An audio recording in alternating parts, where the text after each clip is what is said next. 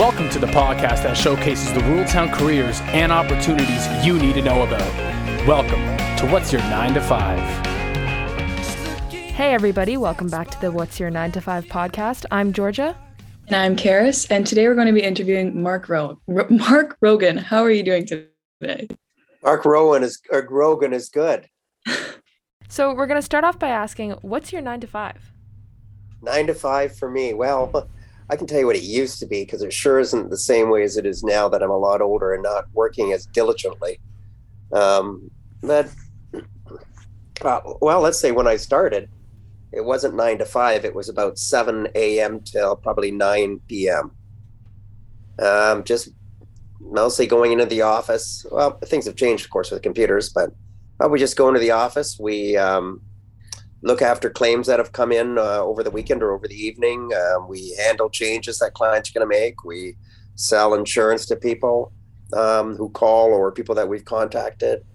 It's just a fairly routine day of insurance. It's not. Um, I don't think it's particularly exciting, but the money's good. So, what would you say is an insurance broker? Uh, well, let me tell you the difference between an insurance broker and an insurance agent, because I'm an agent. An insurance broker broke like um, uh, like Ryan Craig, for instance, at Craig McDonald Reddon. Ryan brokers for a bunch of different companies. Uh, he um, would sell for economical he's uh, intact, a whole bunch of them. Where I'm what's called a captive agent. So I'm a captive agent for Desjardins. It used to be State Farm, and then Desjardins bought them out. And uh, Ryan across the street at Cooperators, he's also a captive agent, just selling for one company. So there's a difference be- between brokers and agents, and there's a difference in how they run their business too. But the concept is still the same, and we still sell sell the same types of products. But so yeah, I'm a I'm an agent for one single company as opposed to a broker for many companies. Um, I'm just wondering, is an insurance broker something that you hire for a specific purpose, or is it something that everybody has? For example, a doctor. Um, everybody has one. Everybody has an insurance company they deal with. Uh, let's keep in mind that besides brokers and agents, there's also online companies um, that sell without a broker or agent system. Those would be ones like Bel Air Direct, for instance. Um, so people, uh, and that's where people make their choice. So some people want to have the touchy feely broker agent experience where they have someone to physically uh, talk to, and others uh, just don't want the hassle and want to specifically deal online, um, and like they do with Amazon and everything else. So they they just find it seamless for themselves. Uh, it's not. Um, it doesn't have the the feeling. Uh, it doesn't. Uh, it's different. I think dealing with an online company, you never deal with the same person. And I, but um, in um, so yeah, like a doctor or a dentist. Um, well, they say in life, there's you can be sure of two things: death and taxes. Well, you can add insurance in there. You can add insurance because you have to have insurance. I'm pretty well. Well, to drive, it's uh, the law. You have to have insurance on an automobile. So you would have to have an agent or broker for that. Um, some people buy life insurance. If you have a mortgage, uh, you have to insure your home uh, with insurance. So it's a necessity. So, do you provide a specific type of insurance or just a variety to like people who ask? Well, I sell automobile, automobile, uh, home insurance, uh, um, insurance for things like uh, other things like property that you own, like maybe a ring, uh, some jewelry, or some art, perhaps, uh, or skidoos, snowmobile, sorry, um, ATVs. Uh, and then I also sell life insurance, um, disability insurance, critical illness insurance, mutual funds. So I have a, a fair bit of things that I sell um, in my office. And how did you get involved in this career? Is this something you've always wanted to do? Absolutely not. it wasn't something I had in mind at all. I uh, when I graduated from Western with my honors BA, my plan was to go to law school, but I never really got around to doing that. I took a year off when I got accepted, and then just never went back. Um, so I kind of wandered around a bit until I got married, and when that happens, they usually you've you've, you've got somebody prodding you on.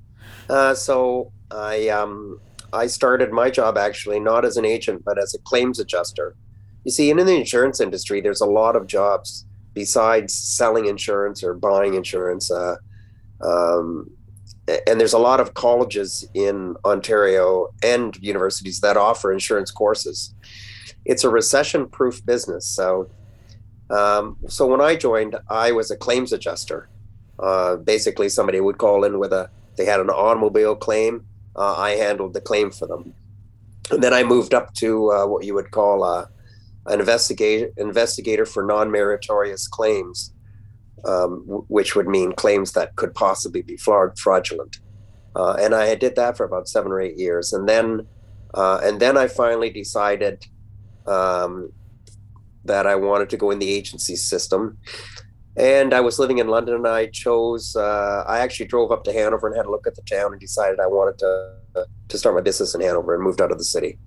So there, so I didn't start as an agent, but I started as a claims adjuster but just so you know, in in in insurance, there's all kinds of jobs besides claims adjusting. Uh, there's underwriting, which is um, once the policies are um, issue or have been determined, um, they the underwriters are the ones that set the rules. Uh, there's actuaries. If you're really good at math, you can go into actuarial. Actuarial are the ones who set the price. So, um, yeah, there's a significant number of jobs, and in fact, I believe even now, a lot of companies are struggling finding uh, employees, especially in the city. So, you were talking about um, how you originally wanted to do law. What type of law were you interested in? Well, uh, I hadn't really decided yet. My roommate was actually in. Um, uh, he was going to be. Um, he wanted to do defense. He wanted to be a defense attorney, criminal criminal lawyer. Um, I hadn't really thought of it. I certainly had never thought of uh, insurance law, but there's a lot of um, business and insurance law. A lot of people go into that. In fact, when I was uh, doing claims adjusting and when I was doing investigations for the company, I dealt with a lot of small claims court actions with um, different people for, um, you know, for fraudulent claims. Because fraud, uh, just like in every industry, is a big thing, uh, and it cuts into the into the profit and it affects the premium that all of us pay. So, all the companies out there have something in place I'm not familiar with what Desjardins has in place, but um, but yeah, um, I don't know. I um, uh, I guess you'll find that when you get as you get older, you uh, you set your plans to do something, and then for no reason at all, sometimes you just change your mind. And what is the most shocking thing someone has ever asked you to insure? Hmm.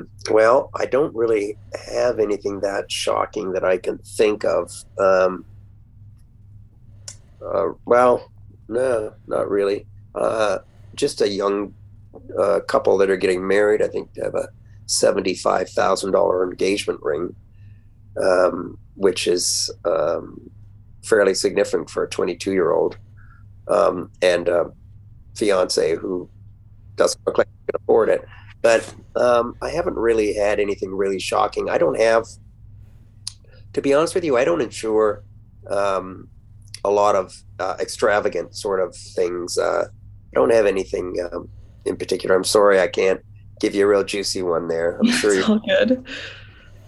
So you talked a little bit about how like career paths can just change and how you were in law school for a little while.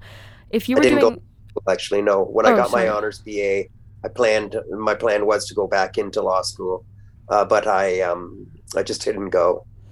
You yeah. know what I did? So I took the year off. I took the year off and I worked, and uh, for, I was making a lot of money for the first time ever. Well, it seemed like a lot of money to me. It actually wasn't when in comparison to to now, but and I had the opportunity for the first time ever to go out and party more. Yeah. And um, I think I think that's what did it. I think I um I got kind of lazy. I regret it sometimes, but I mean, obviously, I mean, uh, I've made a good choice where I am now, but sometimes things like that don't work out. Um, I'm not saying you have to stay on your career path and that once you've chosen it, that's it. It's etched in stone. That's not the case. Sometimes, um, like I said, I have no real reason for not going back or changing my mind. I think I was tired of school. Hey, my son just went through for his master's. I mean, as I mean, even Chris knows him. It was a brutal amount of school when you're, you know, you're 20, almost 25 years old soon, and uh, been in school for 20 of them. Yeah. It's a lot of school. Sure. You have to do a lot of preparation in life to get uh, to to start a career. But if you're going to put 20 years of school in, you know, work hard and do well because it's not worth it going to school even for 18 years and then just dumping your life away at nothing. So So, if you had gotten into any other career path, what do you think it would have been? Uh, let's see. There's stand-up comedy. Um, although I would have been more of a George Carlin way before your time. Uh, I don't know. I never really thought of it. I I had uh, I had been working in, a company before I uh, when I was off before I got married, where uh, I was doing a lot of buying and selling. Um, so hard to say.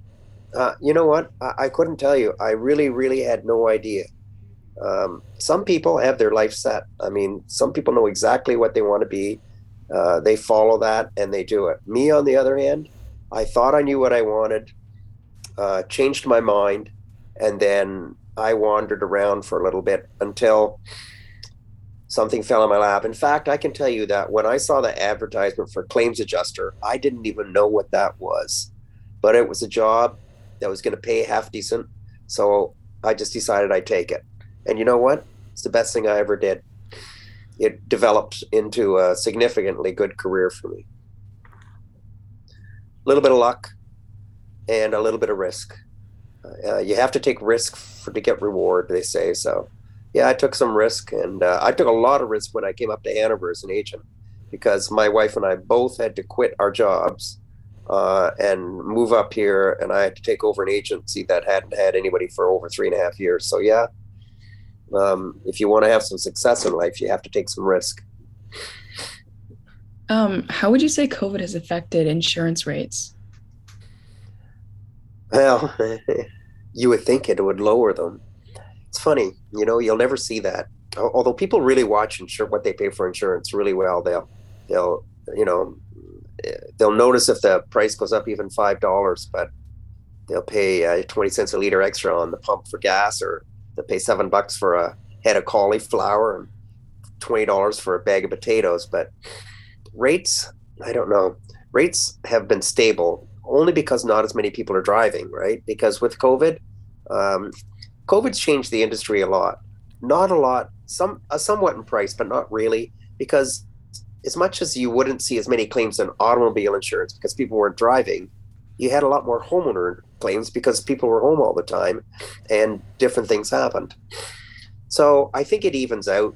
Um, there's a lot into. I'm not an actuarial, and I'm not into company statistics, but I do know that most companies posted um, profits for the last year or two, um, just based on claims experience.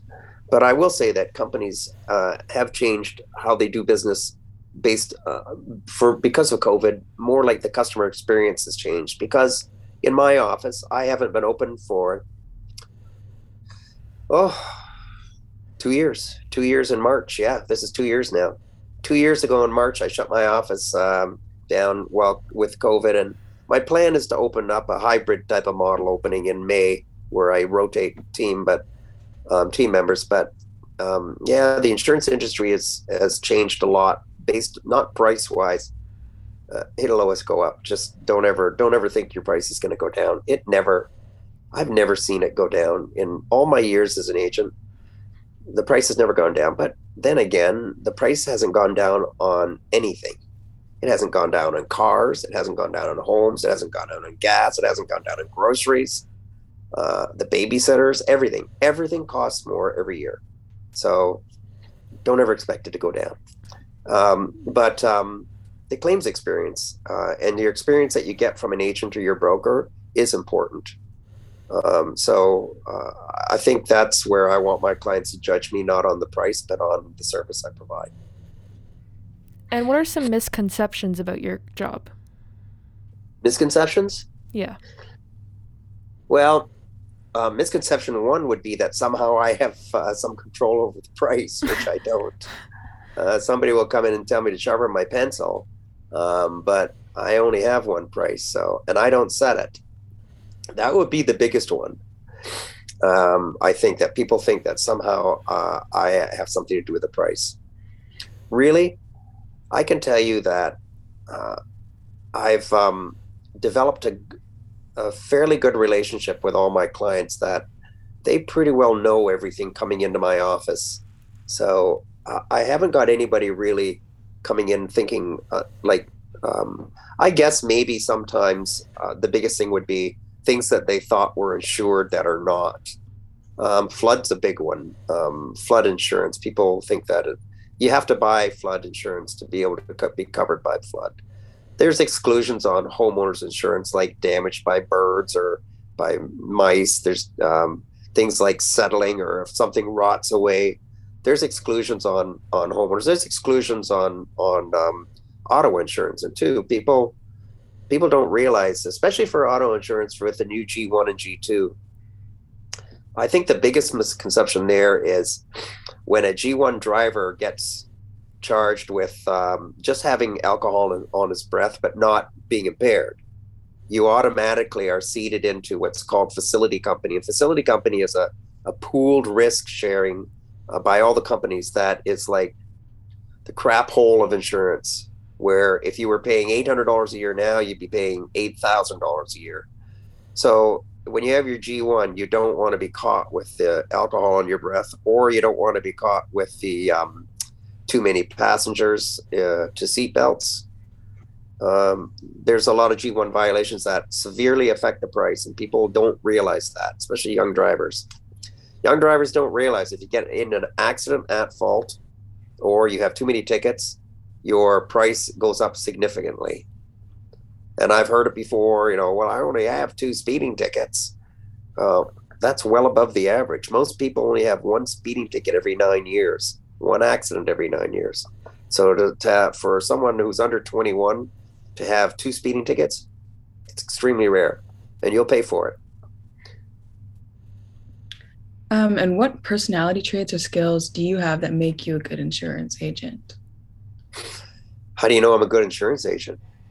Did Chris tell you that? you know what? He's probably right. well, you have to have a, you have to be able to talk openly with people easily. You have to be able to call people um, what we call cold calling, I guess, where you call somebody out of the blue. Um, you just have to have um, uh, uh, the art of being able to talk to people effectively, um, which I, is a skill you master over the years. You don't have it when you're younger. You think you do. You think you've got it, but you don't. You you develop that skill the ability to to write better. The ability I write and speak significantly better than I did when I was in university. If I could write today like essays for when I was in university, I'd have done. I'd have got all A's. You just get, you know what? You get smarter as you get older. That's about the good thing about getting older is you get smarter. But um, yeah, good personality.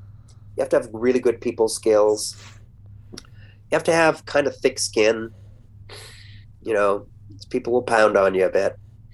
Um, so yeah, I would say that's about it. You know what? It's not for everybody. Honestly, it's not. I've had different people work for me who um, just can't handle it when a client calls them and starts yelling at them about something because people can get upset.